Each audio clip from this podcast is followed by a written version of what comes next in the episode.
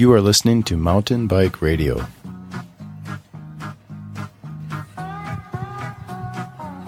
All right, and welcome to another episode of the Path Bike Shop podcast, which is, of course, brought to you by the Path Bike Shop.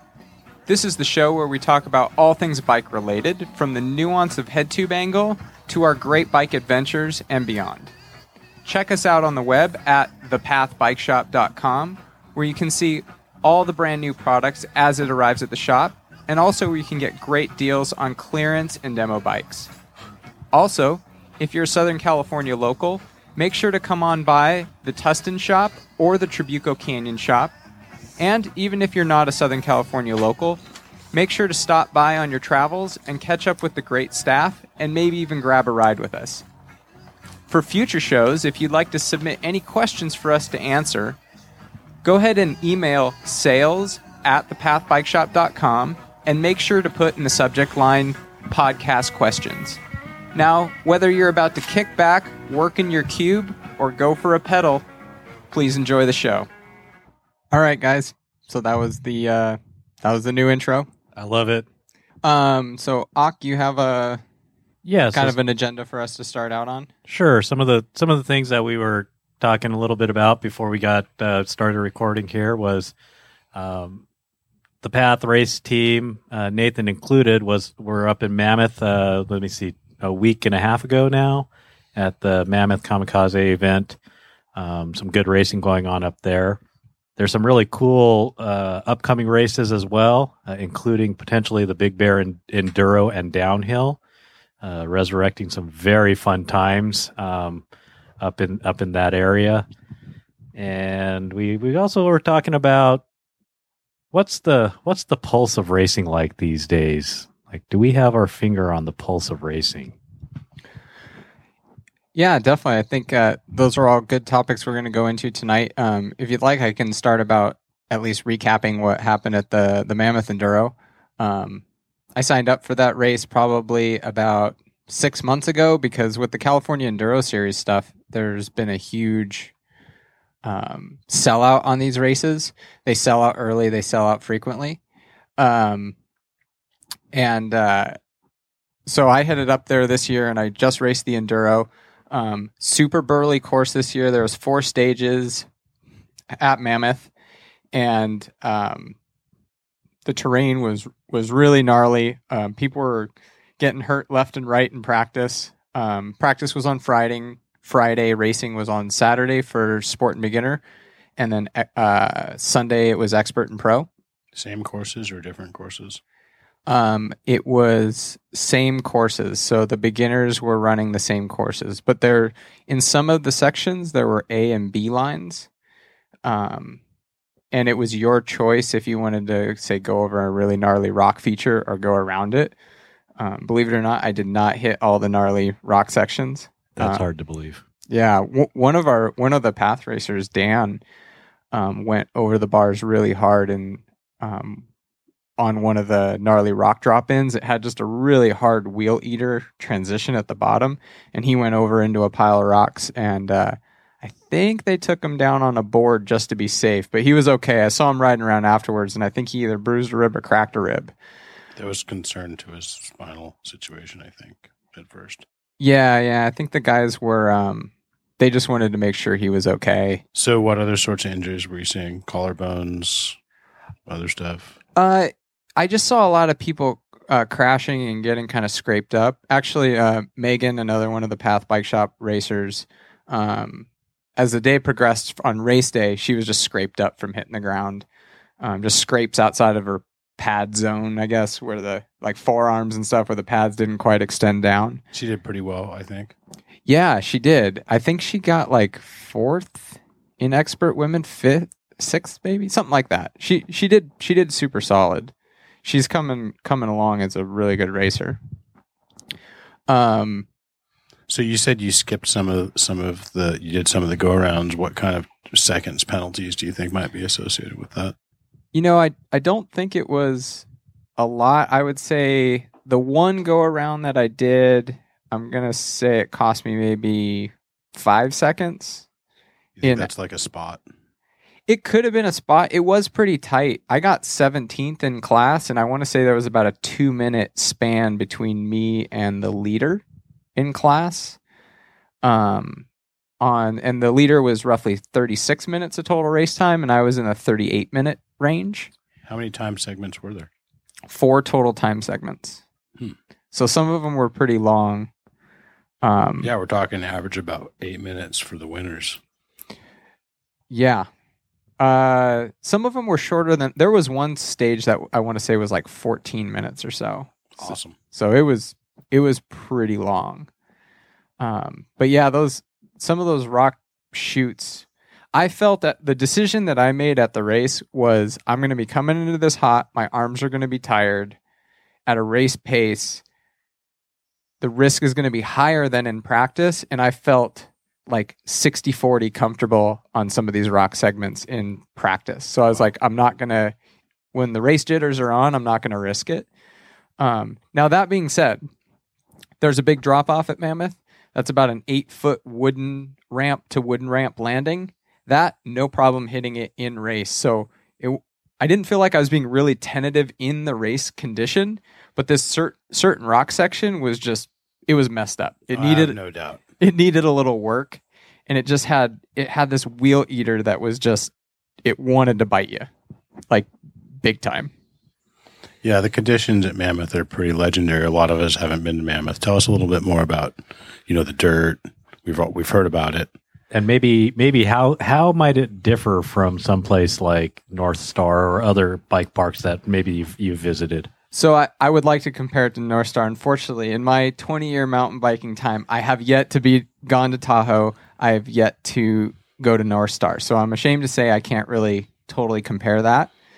Um but the one thing about mammoth is it's loose it's kitty litter loose like when you're carving you're putting a three to four inch track in very loose dirt it's dusty it's dry it's loose you just have to embrace it and I love that driftiness. I haven't been to Mammoth, but from the sound of it, I think it'd be really fun. It- it's really loose. I, I can affirm that I've been there a couple times, pedaled around, not on the not on the big shuttle uh, lift assisted uh, trails, but the whole mountain is. Have you guys ridden Baldy? It's been a long time I've heard the Late comparison 90s. in dirt. baldy to me is way rockier Okay. Mammoth is rocky, but not loose rocky. It's loose dirt with big rocks, big embedded rocks. Hmm. Baldy is like baseball rocks all over, I think, kinda. And more gravelly. okay. And Mammoth is more like it's described Volcanic, as ki- it's, pumicey. it's volcanic, pumicey, kitty litter dirt. That's exactly it. There is no loose over hard in Mammoth. It's It's loose down down to the center of the earth. loose. And that's got to be hard on the bikes too. I think it is. I have a feeling it's probably a little tough on fork seals. I didn't have any particular problems. Um, I definitely went with extra brake pads just in case, but it's hard on tires. Um, that was another thing I was going to talk about. Is I I ran a new new rear tire that I was pretty happy with.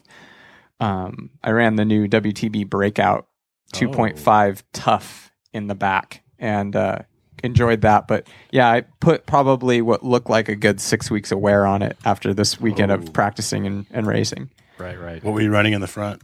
Um, Schwalbe Magic Mary Super Gravity, Two point. uh, the 235, which measures out about the same as the 25 breakout in the back. But uh, I've been a big fan of the Magic Mary in the front. Um, that was a recommendation I got in uh, in France this summer, and uh, one of the photographers, uh, Sven Martin, out there said best tire, best front tire ever made. Just end of story. The Magic Mary. the Magic Mary, Looks like a motorcycle tire. pretty much, pretty much. Big, tall knobs. Yes, big, tall, sharp knobs. Um, That breakout looks pretty cool. Yeah, I, I was pretty stoked on it. The one cool thing about the uh, WTB tires, I'm actually like, I am switching over. Like every new tire I've gotten in the last three months has been a WTB, and I really like their system. It's um, when it comes to casing, it's either light or tough, and when it comes to compound, it's either fast rolling or high grip. And so they have a hard and a soft, and a and a burly casing and a and a and a not so burly casing. And then you pick your tread pattern and your size from there. So it's it's pretty simple to navigate their stuff. And so um, I actually on my trail bike, sorry, diverging a little bit from Mammoth for a minute, but I just started running the Riddler in the back. Um, and uh, but really like that breakout in the back. It's it's pretty nice. Yeah, I'm looking at that. Um, looking at the breakout, it's kind of a different tread than a, a divergence from what they've had uh, in, in years past. I almost thought it looked a little bit maybe like the the Kenda. Um, oh gosh, sorry. The Nevegal, yes. it's it's way tighter blocked, and the Nevegal is a um, a ramped block, and this one is equal blocked. It's square on both edges. I was thinking like racing Ralph on steroids.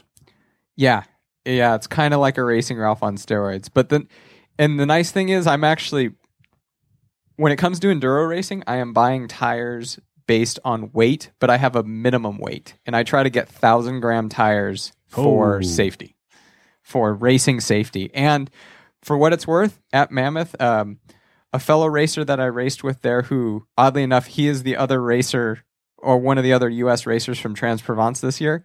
And so I met up with him. We rode the whole day together, kind of kindred spirit. He flatted out on the last stage, and uh, Torn sidewall or torn casing or I'm I'm not sure. I didn't really look at it too closely, but I felt his tire, and I was like, "This is not a not a true enduro or downhill case tire." Which basically, for any kind of burly enduro race, I make sure I'm getting like a Schwalbe Super Gravity, a WTB Tough casing. I'm really looking forward to trying the new Maxxis Double Down casing, which is DH casing with a folding bead. Um, so that that super stiff sidewall, like right now for me for this for Mammoth particularly, EXO tires from Maxxis not enough. Not- Really? not, safe enough for me. Well, I, I've always felt like downhill tires are maybe the key ingredient in a downhill bike. I'd have to agree with that. It's tires and, and the right casing compound are key. It's the It's really the difference between confidence and not confidence a lot of the time. true. Well, a big part of the racing too is especially with this enduro racing, like if you flat your hosed, like your day's over. You're if you're competing for the win in any capacity, you have to be relatively mechanical free. And tires uh, when you're racing and you're seeing sideways, especially up there, it's 10,000 feet. You're breathing like a dog. You're not making good line decisions all the time. You have to be able to trust your tires to make up for your mistakes. Yeah, and and just less fold over, and you can run lower pressure. So so elevation. Did you train for that at all? No, not uh, so. Here's here's kind of how the mammoth situation o- seems to work. At least for the last three years that I've done this race, it's so late in the season that you're just kind of limping to this race. So as far as training at elevation or really training for this race, I always want to train for it, but by this time in the season, I've kind of lost some of my gusto, and I'm just like, oh well, I guess I'm just going. I'm just gonna go race, see how it goes. Did you feel the elevation? Oh, definitely. Feels like you're breathing through a straw. Oh yeah, yeah, definitely. And it's, uh, I mean, geez, the top of the top of the one stage is at eleven thousand plus feet, and the base area I want to say is like eight thousand feet. It's actually probably closer to 9,000 because the town itself is 8,000 and you drive up to the, the shuttle, the lift area. Yeah, that makes sense. And this race stages at a canyon lodge, Oh, okay. So you're right. It's probably closer to 8,000. um, but definitely a fun race. Still, you guys have heard my story about how I feel about California local enduros, and this one's burly. It earns its name of enduro race. It's it's scary, it's challenging, um, and it's my third year in a row racing it, and I plan on doing it next year for sure. Cool. Are you going to do the Big Bear Enduro? So uh, that's one of the races we got coming up next next week. Crafts and Cranks at Snow Summit in Big Bear. Uh, I'm kind of on the fence. I Is there a big prize for that, like there is for the downhill? You know, I saw some information. I don't know about how much prize is in it for the enduro. Obviously, I'm not in that kind of running. I would Yeah. I would do make a good run at the expert class. Or Still, though, if there is, it's going to bring an element, and it's going to bring some racers, and it's going to make make some excitement. yeah, definitely. Um, I was googling around. I can't find anything on that race right now. It's it's up there. I think you just gotta Google like Big Bear crafts and cranks. Um, I'm I'm considering going, but uh, and it, nothing to be said on the race. The race sounds like a great experience. I uh, I would like to make a whole weekend of it, and I unfortunately due to my personal schedule I just can't. Um, so I would be doing a day of race situation, and uh, it's just so late in the season right now that my gusto for racing is is uh, is a little on the low side. It's it's tough. I've ra- I've raced a lot this season. Well, yeah, my- you've done a lot of cool races. Yeah, that's definitely true. Well, who knows, Nathan? You know, it might be a good chance for you to go up and, and enjoy enjoy the race scene without uh, putting a lot of pressure on yourself. Yeah, yeah. So I, I, I might just have to drag my butt up there and and uh, and sign up for the race. I the nice thing is, at least for pre-riding, I'm familiar enough with the trails that I actually don't feel like I really need to pre-ride the the courses. I, I have a good feeling about where it's going to go. So, what are the trails that they're going to ride in the enduro? I believe they are going to race uh, Miracle Mile, West Ridge, which are basically the two main downhills in the park, plus uh, Fall Line all the way down. Which that's the one I'm excited about. 'cause Yeah, that's I'd be the, excited about Fall Line as well. that's the natural trail. It's going to get rowdy, throwing rocks. I'm I'm really not excited about racing in a bike park over big tabletops. Well, those trails are totally just um, kind of like BMX tracks that are slightly downhill. Yeah, exactly. So I'm I'd be that part actually makes me a little nervous. Right now, if you told me the race was going to be three natural trails, I would be 90% in. Yeah, you got to practice your scrubs. Uh, yeah, definitely. My my scrubs are a little weak right now. So I, I, I read somewhere, and I'm I'm having trouble tracking it down. The downhill event that they're putting on up there is going to have a five thousand dollar um, cash payout for the winner. You know, I, I saw that as well. Um, That's pretty big. Yeah, definitely. I mean, those guys are making a run at, at, at coming back. Um, maybe it was on Facebook. It's interesting. The fact sheet doesn't doesn't have information on that, but um, yeah, three deep in all categories. I mean, that might really get some names out there to try to collect five thousand dollars. Yeah, definitely. So, I mean, f- for that point, it may be going up there just to see who it draws out. I mean, if that's a couple thousand dollar payout, that's going to be worth it for maybe Cam Zink to make a run up there, Kyle Strait. Maybe Gwin's in town and just needs a little extra cash. Yeah, does he still live around here somewhere? I don't know. I think Gwin lives in the Inland Empire. I know that's his kind of, you know, where he came up. Yeah, definitely. It it'll be interesting to see how it um how it how it pans out. It, you- you'd think almost it might be a race even for uh, maybe a Lopes with his jumping skills and all that. You know, he can. I mean, really, when I think about those trails and, and winning that race, it's it's who can scrub the all those tabletops the best and carry a bunch of speed through that jump line. Yeah, I, I would agree with that. So to that point, I, I don't know what first place is, but let's let's just say for argument's sake, there's a thousand bucks. That may be worth a drive for Lopes to go up for the Well, day. no, I mean, first place for the downhill is I'm pretty sure it's five thousand dollars. oh, it's not five thousand dollars total. It's five thousand dollars for the winner. Yeah, Ooh, okay. Now that's really exciting. Now, just to give you a frame of reference, a couple of years ago, I did, uh, or last year, I did um, Whiskey 50, and I believe first place gets about $7,000, and that was enough to get Christoph Sauser over from Switzerland. Yeah, yeah. I mean, that's a nice bonus for most professional cyclists. I think not too many professional cyclists live in that income bracket where they're going to turn their nose up at that. Yeah, for sure. man, that's uh, it's kind of interesting to see. Man, was it the the heyday of the early '90s with the the large purses and and, and what have you to what it is now? Yeah, it really doesn't seem like, especially for the U.S. athletes, like there's much of a pathway to a true professional racing career, unless unless you're really one of the top two uh, or, or so. that can go over to Europe and actually compete in the European. You know what? So uh, I've I've just confirmed. Um, it's it's. Oh, I'm sorry. I I had it. Confirming, confirming. I'm confirming. Big news. Downhillers Unite. Upcoming Crafts and Cranks. October 10th and 11th. ten thousand total prize purse. First place five thousand dollars. Second place pro men downhill twenty five hundred dollars. Uh, that's about. I'm I'm kind of piecing it together on Facebook right now, but uh, oh, here we go. Third five hundred. Oh, that's a big drop off. Uh, pro women. Oh, there's some people going to be not happy about this. Pro women first place, twenty five hundred dollars. Pro men first place, five thousand dollars. So there was some debate in the shop today about this, and you know, everyone, everyone, I would say who is debating this issue falls on the side of of the overall debate of women should get equal pay. And there was kind of a does that argument apply to this situation?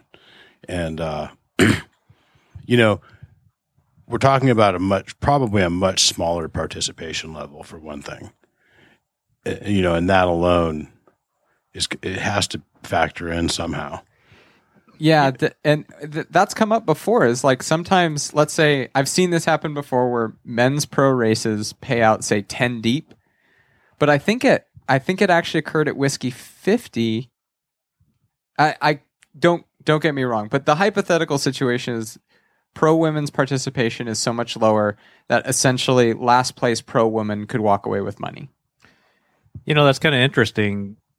In this case, you know, I, I've heard the I've heard this argument uh, in the case of women's tennis, where women's tennis players are actually being paid e- equal to the men uh, on the on the pro tennis, you know, tours, and it's in part because the sponsors are driving that are saying the women's, you know, women's women's viewership and and sponsorship dollars, advertising dollars bring in equal, if not more, than than men. So TV ratings, what have you, in women's tennis is is is equally uh, as strong. So it's interesting. Does does that you know does the disparity in in men's and women's uh, prize money in mountain biking local events make sense? Well, we don't have the same. I don't think we have the same participation ratios or the same, um, you know, viewer ratios that tennis has. I mean, I'd like to come out and just say I think I I'm, I land firmly on the side of women do not get equal pay as it stands, and they should. And I'm not so sure that it needs to be equal in this case.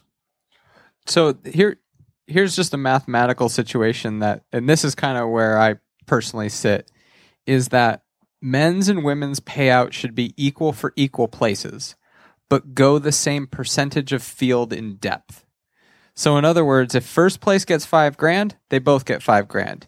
If there's 20 men and 10 women, the top 5 women get payout all the way equal to 5th, but maybe the top 10 men get payout.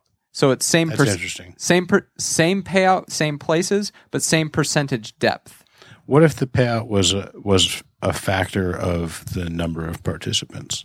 That well, that's basically what it would be. But I mean the payout for first place and second place. I think that's where it gets very dicey. Once it gets, I think a, f- a win is a win, and if a win pays five grand, a win pays five. This is just my personal opinion.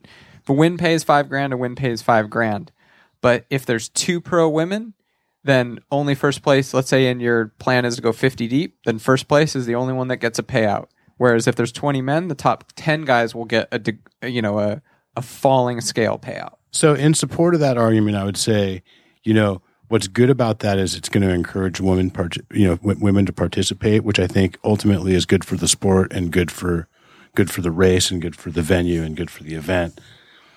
On the downside, you have men paying into a purse that they can't win. That's true. There's always pros and cons to all Yeah. of this. Unfortunately, there's there's no perfect answer, but the reality is women's participation is lower. Um, and sometimes they get paid the same, or sometimes, unfortunately, they get paid less, and they never get paid more. Which that's got to suck to be a girl racer. That's the truth. Yeah. In that regard, past that, it's got to be equally good to be a, a good woman racer versus a good guy racer. But the payout situation, unfortunately, it's a it's a complex situation that's somewhat politically charged. Yeah. Yeah. And shredding is shredding and, and having fun is having fun. So that's what it's really all about. I agree. So we're kind of on the on the topic of of racing and and you know we have some some cool enduro enduro events that that have been uh, either recent past or or upcoming. Um, I'm going to share a little experience that I had with racing recently, and uh, it was a local cross country race uh, here at a, you know, it was a, it was uh, 16 miles. Uh, laps for me probably should have been in the low 40 minute range. Um, you know, winning times laps were probably in the uh, closer to, to mid 30s to low 30s uh, types of range. And so uh, one of the things that I found was we, we started the race. That's overall winning times. That's cat cat one pro. like, Exactly, the exactly. The real yeah. So not your category not my category, right? So, so I think if I would have, if I would have, you know, we went out pretty good. I was racing support and felt right like I was riding well with mi- in myself uh, for the first for the first lap. There's two laps, uh, and first climb on the second lap, I just knew I was in trouble. So what what trail was that? This was uh, riding in the flatlands. It was here at the Santiago Oaks. It's a local local uh, wilderness park with some lots of steep ups and steep downs. Uh, and this cross country race uh, had some decently technical uh, descents, uh, some good steep climbs, and a decent amount of flatland riding. So, um, start of the race is about a mile or so of flatland riding into a, a, a deceptively steep pitch over a dam, uh, and then several ups and downs.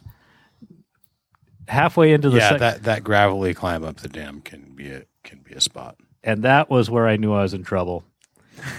I've, I've done that race before, and I've that that start out that race out to the dam is uh, demoralizing. I, I've raced that particular section of trail on on group rides. and I started climbing the second uh, the second climb, or that's not even you know the, the real first climb, and it's the first time that I ever said to myself mentally, "I'm going to DNF." I'm that's, gonna. that's a tough. One. Did you one to consider swallow. the intentional flat? and I, I I actually had planned out in my mind where I was going to DNF. Our our friend uh, and local fast guy Josh Jaco, a Path Race team member uh, and ambassador, was at the top of the second climb. It's the top of the second, which starting with a B uh, climb. That's okay. It's a podcast. You can That's say right. it. it's the top of the second bitch. Uh, and I told myself, I knew he was going to be taking pictures. I'm going to get to that point and just tell him, Josh, I'm done. And I, I was, I was climbing up to that spot, head down, and I was about maybe, maybe five yards from him. I didn't even have the chance to look up. And he just says in his in his gravelly in his sort of gravelly like nasally voice, he's like, "Auk, you're almost done." I didn't even tell him I was going to DNF, and I'm like, I can't DNF now. so struggled up the rest of that climb, uh, struggled through the race, the rest of the race, and I felt terrible. yeah, it's a. I've done that race before. That, that that's a. It's a tough course. Um, those races are starting to pull out some talent, especially when it comes to horsepower. Now, here's what I want to know, and I I I know this about you as a rider. Did you feel like you made up some time on the downhills? the first lap I did. Excellent. The second lap, I just was trying to keep the rubber side down. It was embarrassing. it was. There's a 10 minute difference between first and second lap. Uh, you have my full sympathy. I have done worse. Yeah, there's that thing where once you start to feel like you're not com- really competing well, it's hard to. It, you know, there's no breaks in the, in that race. The, the downhills aren't really a rest, and the uphills are punchy and always there. Uh, That's the truth. I, you know, it, it was so bad. I got to the top of the last climb, and I got off my bike. Oh, jeez. you know what? Just, just just for fun, because for our listeners, I'm experimenting with technology tonight. I, I'm just going to throw one out for you. Dios mío, man. That's the truth. That is the truth. So I kind of looked back on it and I kind of wondered why. Why did it happen? I Why did you bonk? why did I bonk? Was it preparation? Was it hydration? Was it mindset? Was it emotional emotional peaking? I think it was. I think it was nutrition. It was. Pre-race nutrition or during race nutrition? I think it was both. So pre-race nutrition the night before. Um, I don't think I know. So the night before, I didn't eat dinner, That's got to be a factor. and I we- could skip skip breakfast or lunch, but dinner. Well, we had baseball practice. We got home late. Needed to get you know try to get to sleep, and it was. I was like, well, I'm Yeah. Well, one thing that for for the other mountain bike radio listeners out here, and this is something I've shared with these guys, and um, Auk, I think you can uh, you'll learn a ton from this. Listen to Apex Nutrition podcast and listen to everything that Kelli Jennings says. I about two years ago, I started listening to her, started following her rules of thumb about fluid hydration, um, uh, electrolyte, carb, carb intake, turned everything around for me for riding. It's wealth of knowledge. Listen to her show, dig into the archives, find her show. It is um, the time you listen to her information is worth its weight in gold. Sweet new podcast.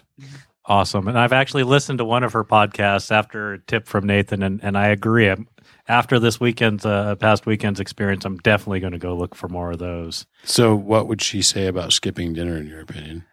Well, uh, so the Night before skipping, the event? I I don't want to speak for for Kelli Jennings, but I've listened to most of her shows, and there your nutrition building up throughout the week and your nutrition the night before that's a whole different ballgame. But at least for the race, I'll I'll I'll start out by based on my learnings from her show.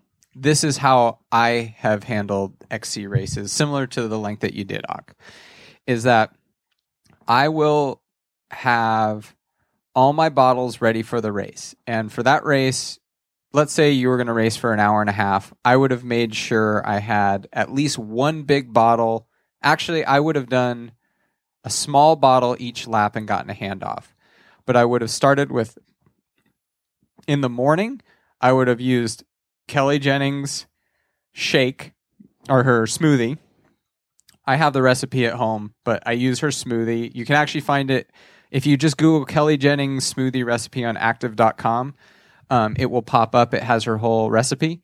And that's what I drink the morning of a race because jitters and stuff like that. A smoothie is super easy to get down. And then basically the rule of thumb is hour one, what you eat and drink in hour one feeds hour two, hour two, hour three. So for a race, with that, what I started doing is I start accounting for hour zero to feed hour one. And so what I was doing is mixing a mixing a drink that was very similar to a race drink for the warm up for say the 45 minutes or an hour before. Obviously not warming up that whole time, but drinking that the whole time.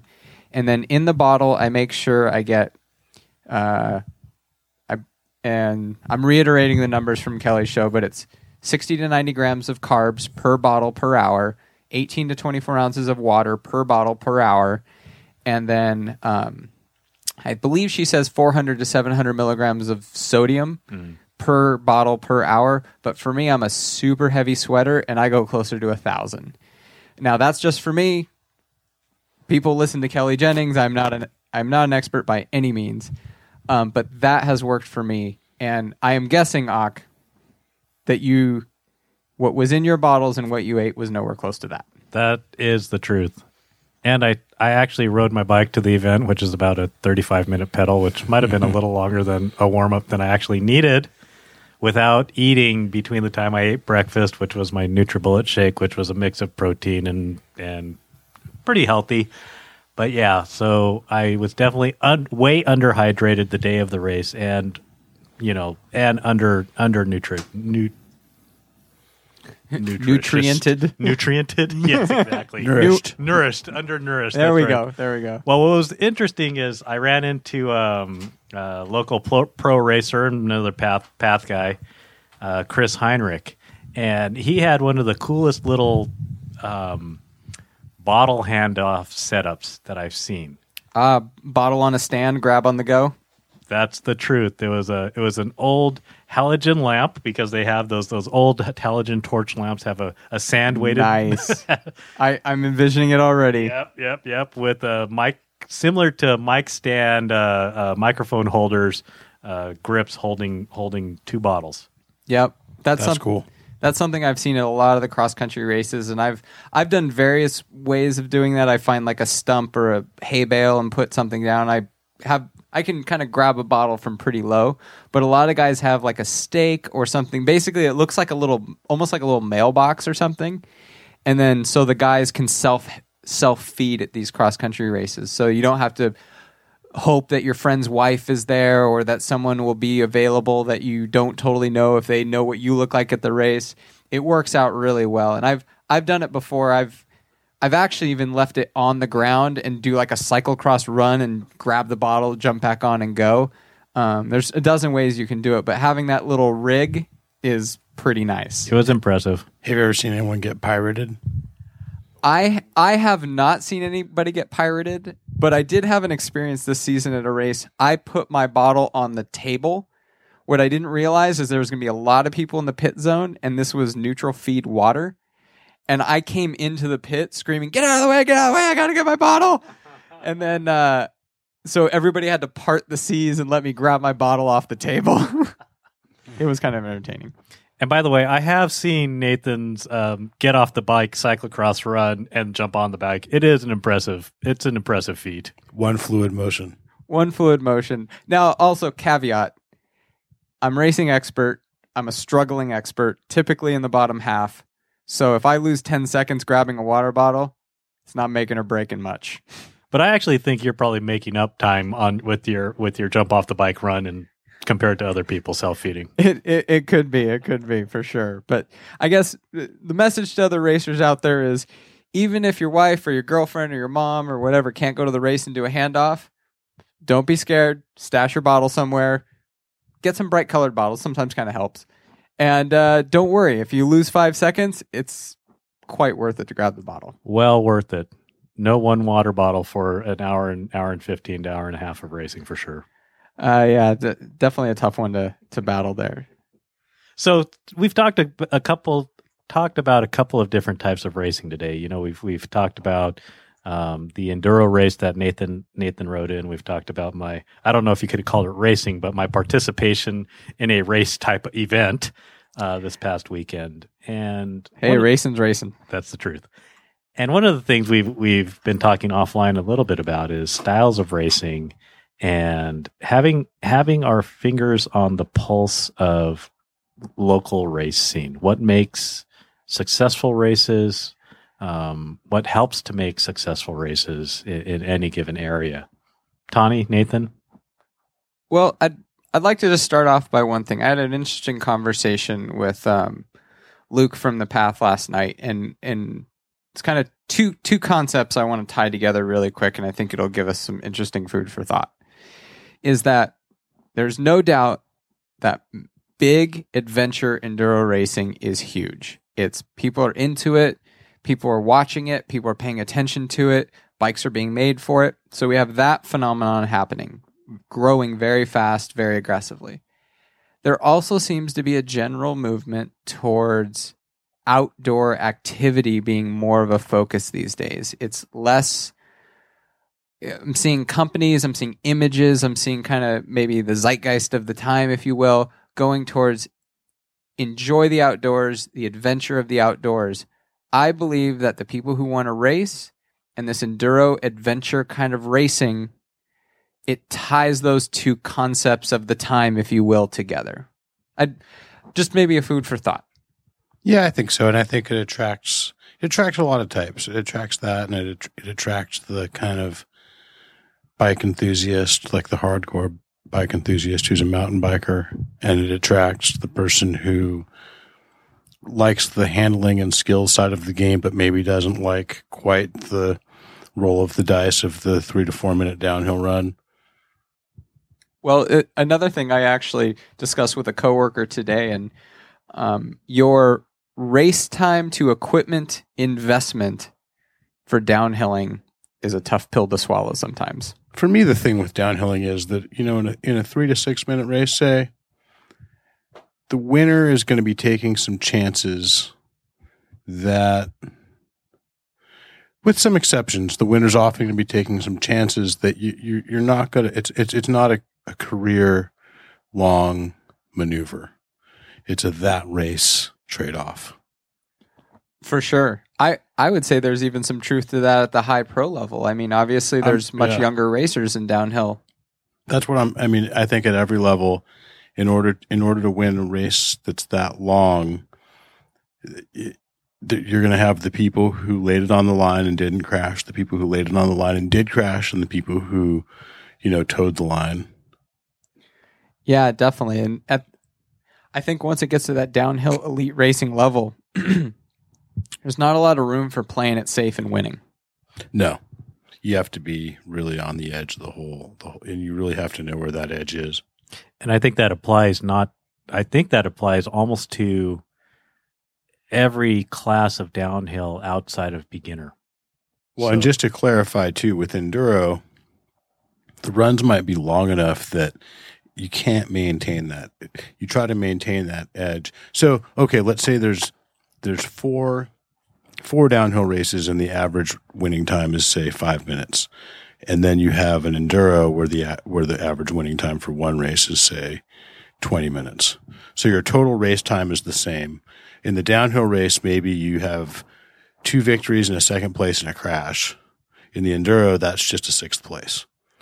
Yeah, definitely. I and one of the things that I've felt maybe my my age, my experience in the race is, and funny experience at uh, at the Kamikaze Enduro this weekend. I was racing with a friend, um, with a friend's son. So um, I'm I'm 32 and I've been riding and racing for 20 years. This young buck, he's 13 years old, and he was hanging out and racing with us. And uh, one thing I tried to impart to him is that enduro is a war of attrition. Um, and that's doing that super long race overseas this year really taught me that is that a lot can happen in that much race time. Now, at the same time, I may be kind of fooling myself and trying to lean back on my senior experience. And obviously, I'm not combating for the for the lead, but uh, the other guy I was racing with in my class was getting a little bit better times with me, but flatted. And so ultimately, I beat him.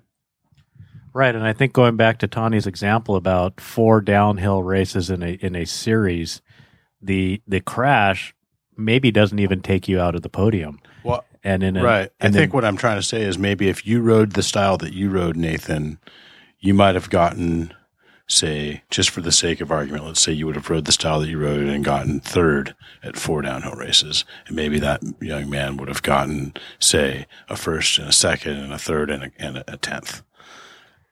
Right. It, quite possibly. And the, and the enduro equivalent is just you beat him. Right. I I personally part of what draws me to the enduro is that I do think it favors the senior, the experience, knowing how to get your bike to finish the event, knowing how to pack your tools in case you need to fix something. Knowing how to keep yourself going fast, but not on the edge. Right. And I obviously w- we're seeing a lot of retired downhill racers making good careers in international enduro racing. Like they're they might be feeling something very similar. And some of the XC racers as well. Yeah, definitely. Wh- Oddly enough, I think um, I saw on the internet f- uh, the finale race in Italy, the EW- last EWS stop. Julien Absalon was in there racing. that's very interesting. Well, and Carl Decker's a pretty good enduro racer when he does it, I think. For sure. When he decides to race it, he, he kills it, at least locally. Adam Craig's in there all the time. Yeah, for sure. So it's kind of interesting. So, so it the the enduro or kind of the the big adventure racing tying together with kind of the kind of outdoors lifestyle aspect of it. Do you think that's pushing us away from um, more uh, uh, more straight, if you could call it, spandex clad criterium, strictly race focused events and into more of a almost not com- maybe community like experience of the entire race event itself, not just the race. Oh, a- absolutely. One of the one of the buzzes at every enduro race is that you get to you get to just cruise the uphills and hang out with your buddies. That's for sure that that aspect of the enduro racing is really drawing people in. Whereas XC racing, for example, if I go to you with an you know, here's the experience is I'm going to go race cross country with you. Okay, cool. I pick you up from your house, we drive out to the race, we get there, we line up, maybe in different classes, maybe not. Either way, race day starts. See you later, Rock. Let's see who's the best at fitness. Yeah, let's see who's the best. And in all likelihood, not going to see you all day, not going to talk to you. If I do, my tongue's going to be hanging out of my mouth. I'm going to be blowing bubbles. If we're close in fitness, let's see who wants to experience more pain today. E- exactly. I think I think I've had that experience with you out at Fontana several times. Quite, yeah, but it's been a while, but yeah, it definitely happened. But so now, now here's the other experience. We're going to go do an enduro race, and I've had this experience with uh, some friends, especially at the local uh, Rim Nordic race series. Very kind of low key, very small enduros. Um, everybody just kind of hangs out. Be like, it would be like, "Hey, Auk, you want to go up to stage one now? Yeah, let's go." We just cruise, chill, chill climbing, even lower than we normally would because we know we're conserving energy. We all hang out, kind of shoot the shit, make our run time. I wait for you at the bottom. You finish up a couple of minutes behind me, and then we go, "Oh man, that was cool. Yeah, that was." And we recap the race. Maybe get a snack. Maybe hang out. Make sure our bikes are working well. Go do it again. We do that four times throughout the day. Sounds like fun. yeah, definitely. H- how long does that experience typically last? That's a very loaded question. that depends on the race organizer situation. Um, typically, at, for the small local enduros, it's better part of the day. You know, four four to six hours from when you set out in the morning to when you wrap up the last stage. And say, how about at Mammoth? How how long was that kind of race day for you?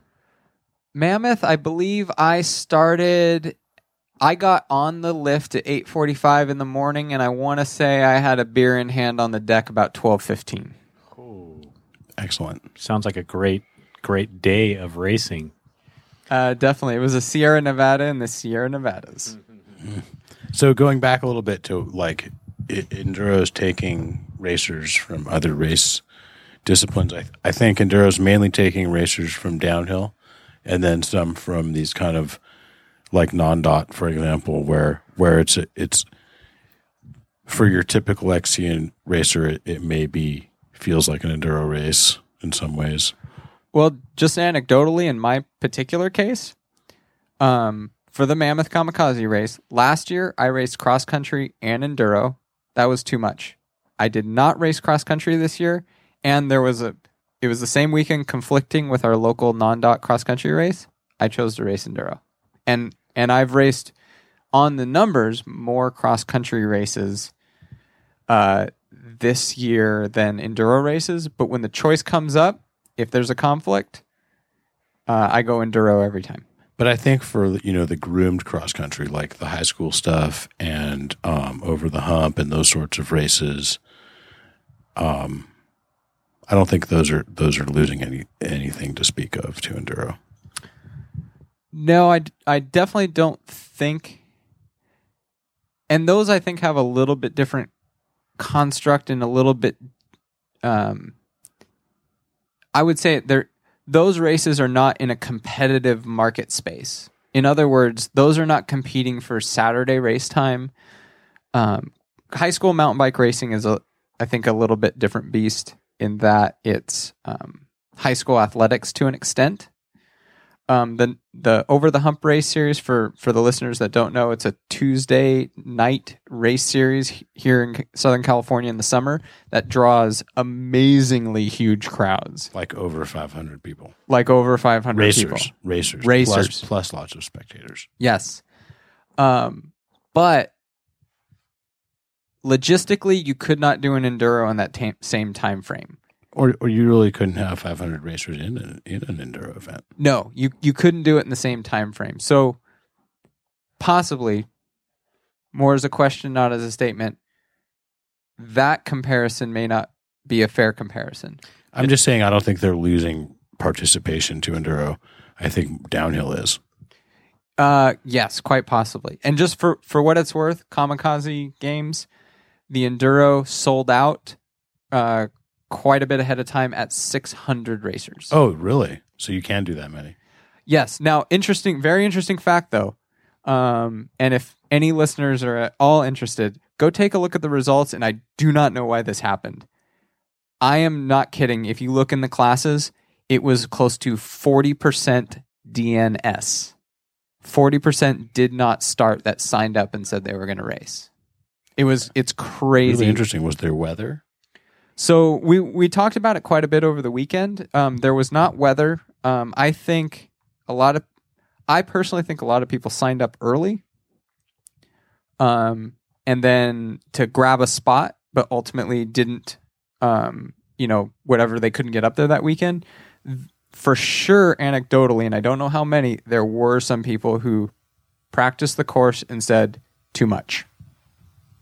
That's very interesting. If I could take a step back to to the, the high school race scene and then the and, and the the over the hump, one of the things that I've experienced at the over the hump is is it really is an experience. I could take my family out there and I could do the race, and my family would have a great evening. Um, they would get to enjoy the outdoors for you know from four till eight um, listen to some music, uh, eat some eat some food, uh, watch some mountain bike racing, and and I hear I was listening to Youth Movement on Mountain Bike Radio podcasting, uh, and I get the sense that it's sort of a similar experience at the at the high school events. That families come out to a location, they're either camping or staying local. They it's it's high school athletics, it's a family event. Uh, it's it's a whole almost it, it's an experience, uh, exposure to the outdoors, kind of like uh, what Nathan was saying earlier on, and it's almost maybe there's a common thread here. The enduro event allows people to experience that in a different way, but you know, similar in the sense that it's it's a whole experience. Uh, there's a sense of community. There's a sense of connection and maybe some of these other races are are maybe losing that. Yeah, maybe a, a really pleasant hangout area is part of the key. I don't know. Did they have that at Mammoth?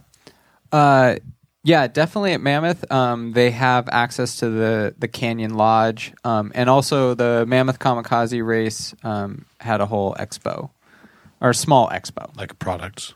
Yeah, yeah. There was a lot of uh, brands there showing off product. Uh, just off the top, five ten, intense, uh, YT, um, uh, Shimano was there.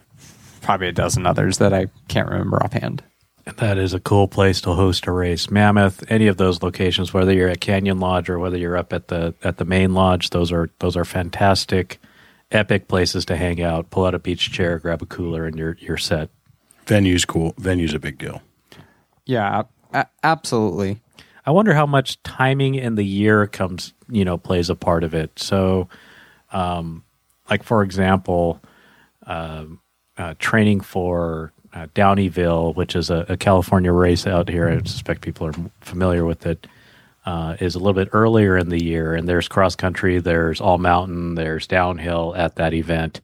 Um, people are are training to to peak for that in what is that April May well, don't forget, Downieville is the All Mountain World Championship. That's very true too. So, so to try and hold on to, I was talking with again another local racer who was saying to try and hold on to that. If you're training for that, to try and hold on to that all the way until September, October, November. Like how much I do I wonder plays into um, the type of race late in the year as well.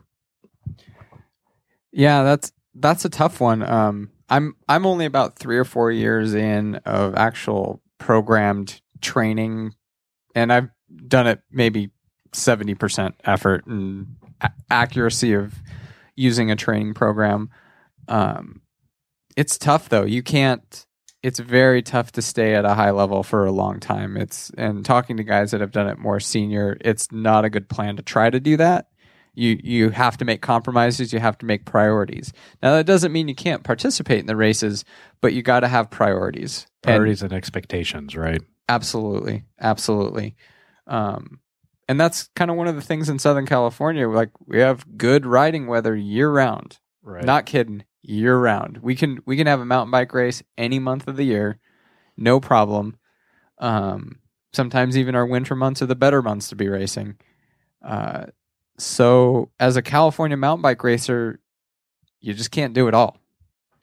Yeah, that's kind of interesting. I I maybe fall into to even even a deeper trap in the sense that I commute on my bicycle to work, and I, I find there are times when I I try and and spend a little more focused training, using my time on the bike into work or or, or after work, whether it be race pace training or or interval training. Um, you know, I do this 300 days out of the year because I can in, in California. So for me, getting up and down, you know, getting up or taking breaks from training is is a little bit more difficult. And I, so I, I, wonder if I not overtrain, but like undertrain too often. you know, quite quite possibly. I mean, when it uh yeah, that that's a tough one and that's the challenge of racing in California and I think the guys that know how to take advantage of the weather here locally that are at that kind of high elite level um, have a huge advantage. Um, but they also have to just be careful and make priorities. Um, actually, one of our uh, local female racers, you know, I was, had a conversation with her, and she peaked a little early in the season and and had a tough time. Whereas her competitors are all around the country and forced into a little bit more of a prescribed season and peaking time. I feel like it it's a athlete dependent a little bit. I think there's some athletes who can do that kind of lifestyle of of readiness, and others who are more kind of going to peak and valley. And everyone, eh, certainly to compete at the most elite levels, you're going to need to peak at the right time. that's very true.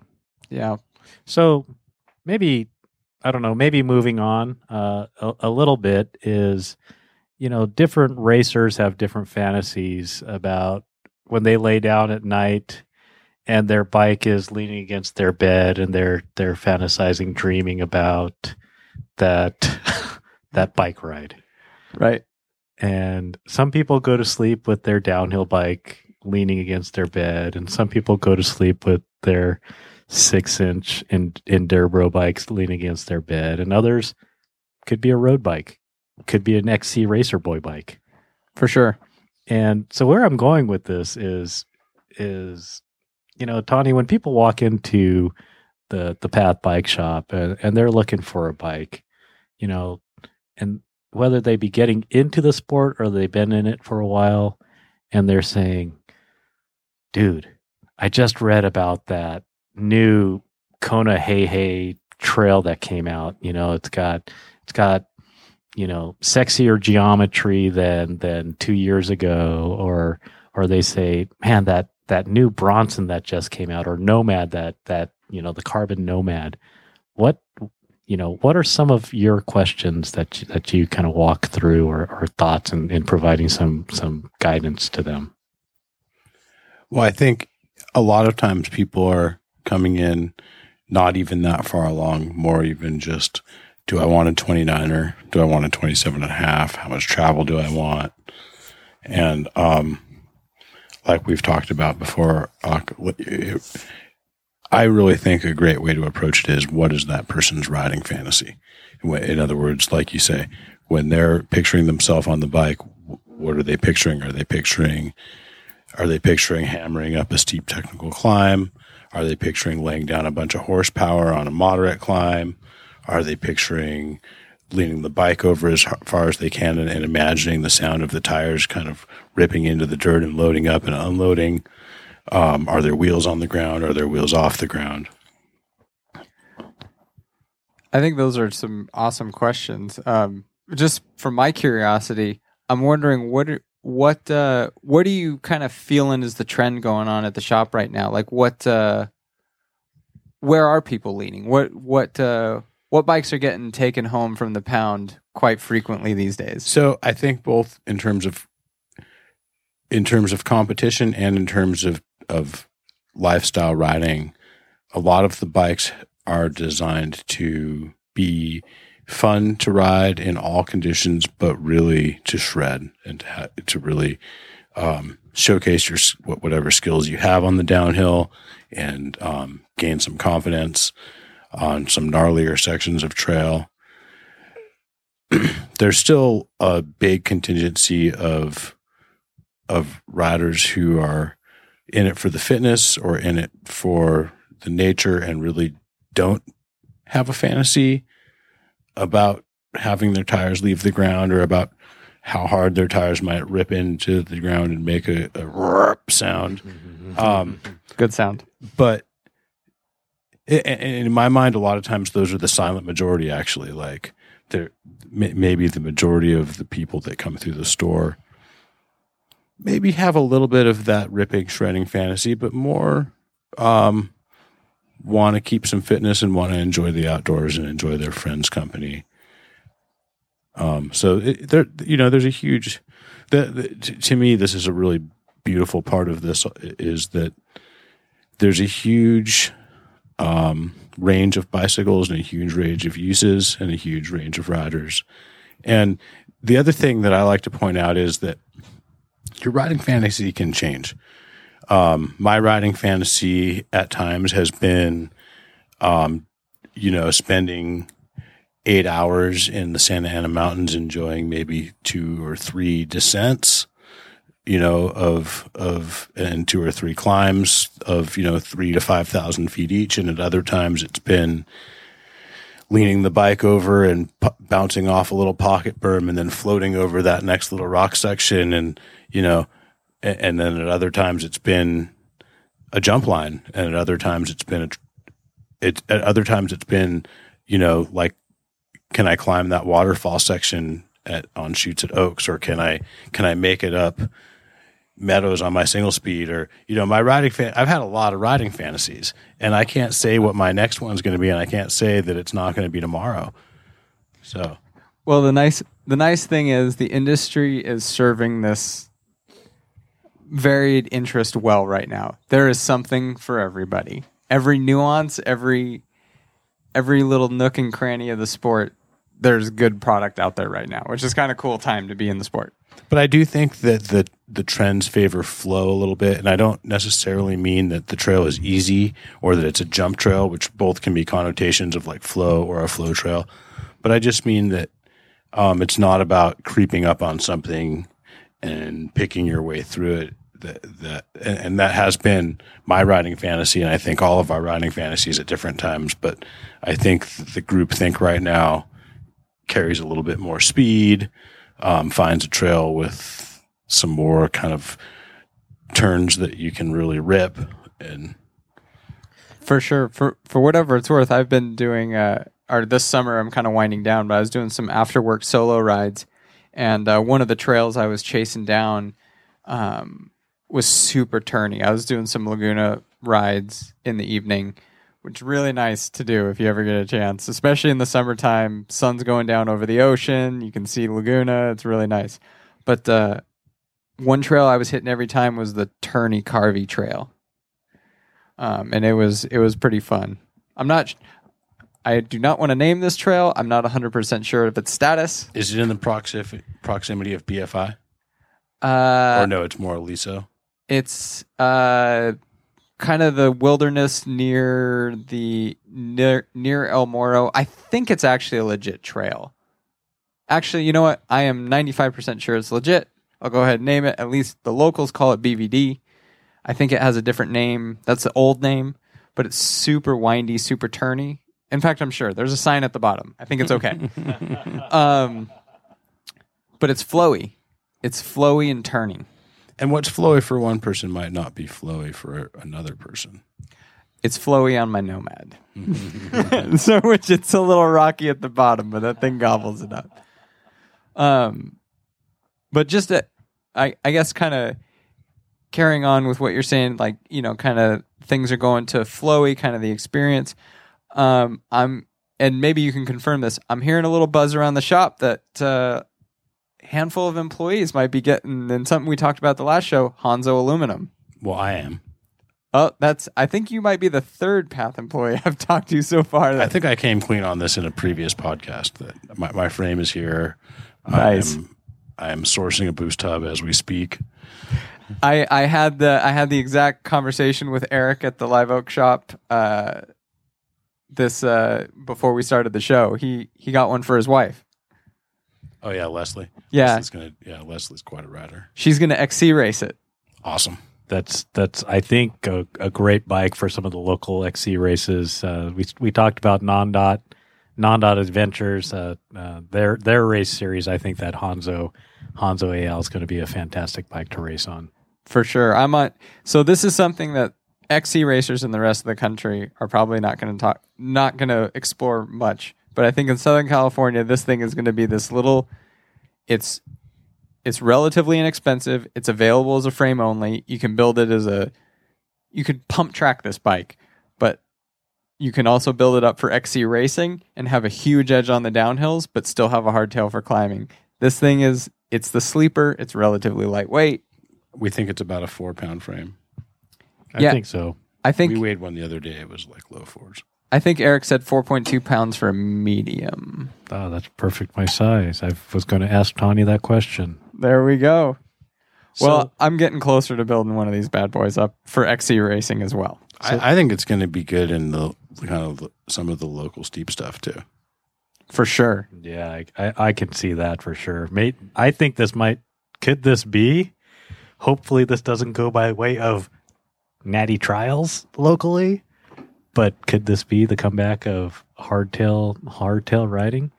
It it could be. The bike looks good. The shape that I saw the one at the Live Oak shop, it looks really good. The sh- the tubes are shaped really sweet. Um if if you're in the local area, check them out. They're in stock at the Path Bike Shop, both in Tustin and Live Oak. There's a, at least one or two in Live Oak. Yeah, and we have some frames in Tustin. There was a medium hanging in the. Uh, I think there's a full run of sizes hanging above the cash register at the at the Tustin shop. I may have to get one very soon. I'm kind of thinking the same. So, Tani, you mentioned, and I, I had a brief conversation with Nathan about the sourcing boost hubs. So right now, we have a Hope hub in stock. We have some i9 hubs on the way. We're expecting DT 350s in about two weeks, and then 240s maybe two months. Okay, that's a now for what it's worth. Uh, I was poking around the internet, and it looks like you can get Stan's stock wheels with 148 option. Are you guys actually hearing that? I should look into that. Is that the 330 hub? Uh, you know, I don't know what hub they call. So basically, I was I was crunching the numbers in my head on what it was going to take to have an XC race ready Honzo aluminum, and I was looking at the Crest complete wheels, and it looks like there's some kind of option now with a 148 hub, and I think they're doing magnetic pawls. I, have a feeling they're doing magnetic pawls now. That's cool.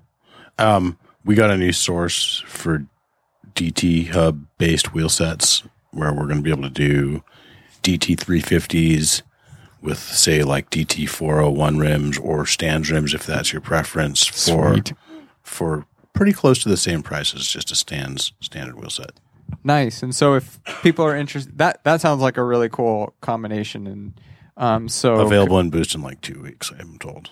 Nice. And so come into either the Tustin shop or the Trabuco Canyon shop, or hey, just and Tani, you can confirm this. If we have any listeners that are interested in some of the really cool, very early stuff that the Path gets its hands on, give them a call and you guys can ship. We can ship some lines. Some of our lines have a dealer contract that prohibits mail order. But if you're interested, um, give a call and at least find out the details. Or email sales at thepathbikeshop.com or call either shop. But uh, definitely take a look at the website and watch as things come out because the the path we're all local. We we're part of the shop. We know this. The path has a really good buyer and guys that really watch the industry. And typically, whatever's new and really cool, they get it first. We try. There are a couple of the new Santa Cruz bikes sitting out front of the Tustin shop as well. So if you want to take a look at the Bronson and the, the new 5010 cruise by, Those Bronsons sold. We'll have more soon. The 50, we still do have some fifty some some 5010 2.0s. Nice.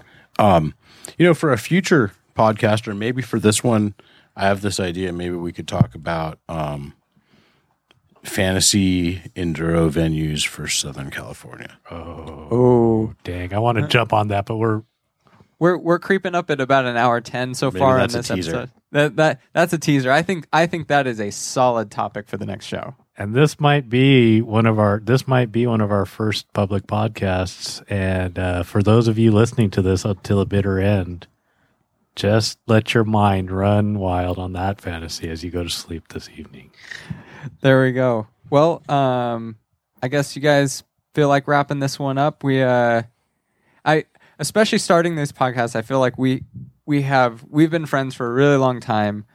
We talk about bike stuff all the time, and we could sit here and do an eight hour podcast over and over and over. But we're hoping to trickle these out, have a good following. Hope you guys can enjoy these um, at work or wherever. Um, and hopefully, we'll have lots of fun topics um, for you guys to listen to as uh, the months and years progress. And we are interested in your participation. We want to know are we too SoCal centric? Do you have a specific question that you'd like us to discuss or, or topic? Um, eh, you know, anything else that you'd like to, to help, you know, to add to the discussion, please email to sales at thepathbikeshop.com. For sure. And with that, I guess signing off from uh, the Path Bike Shop in Trabuco Canyon, uh, I'm Nathan, i'm Auk. And I'm Tani. and have a good night, everybody. thanks Good night.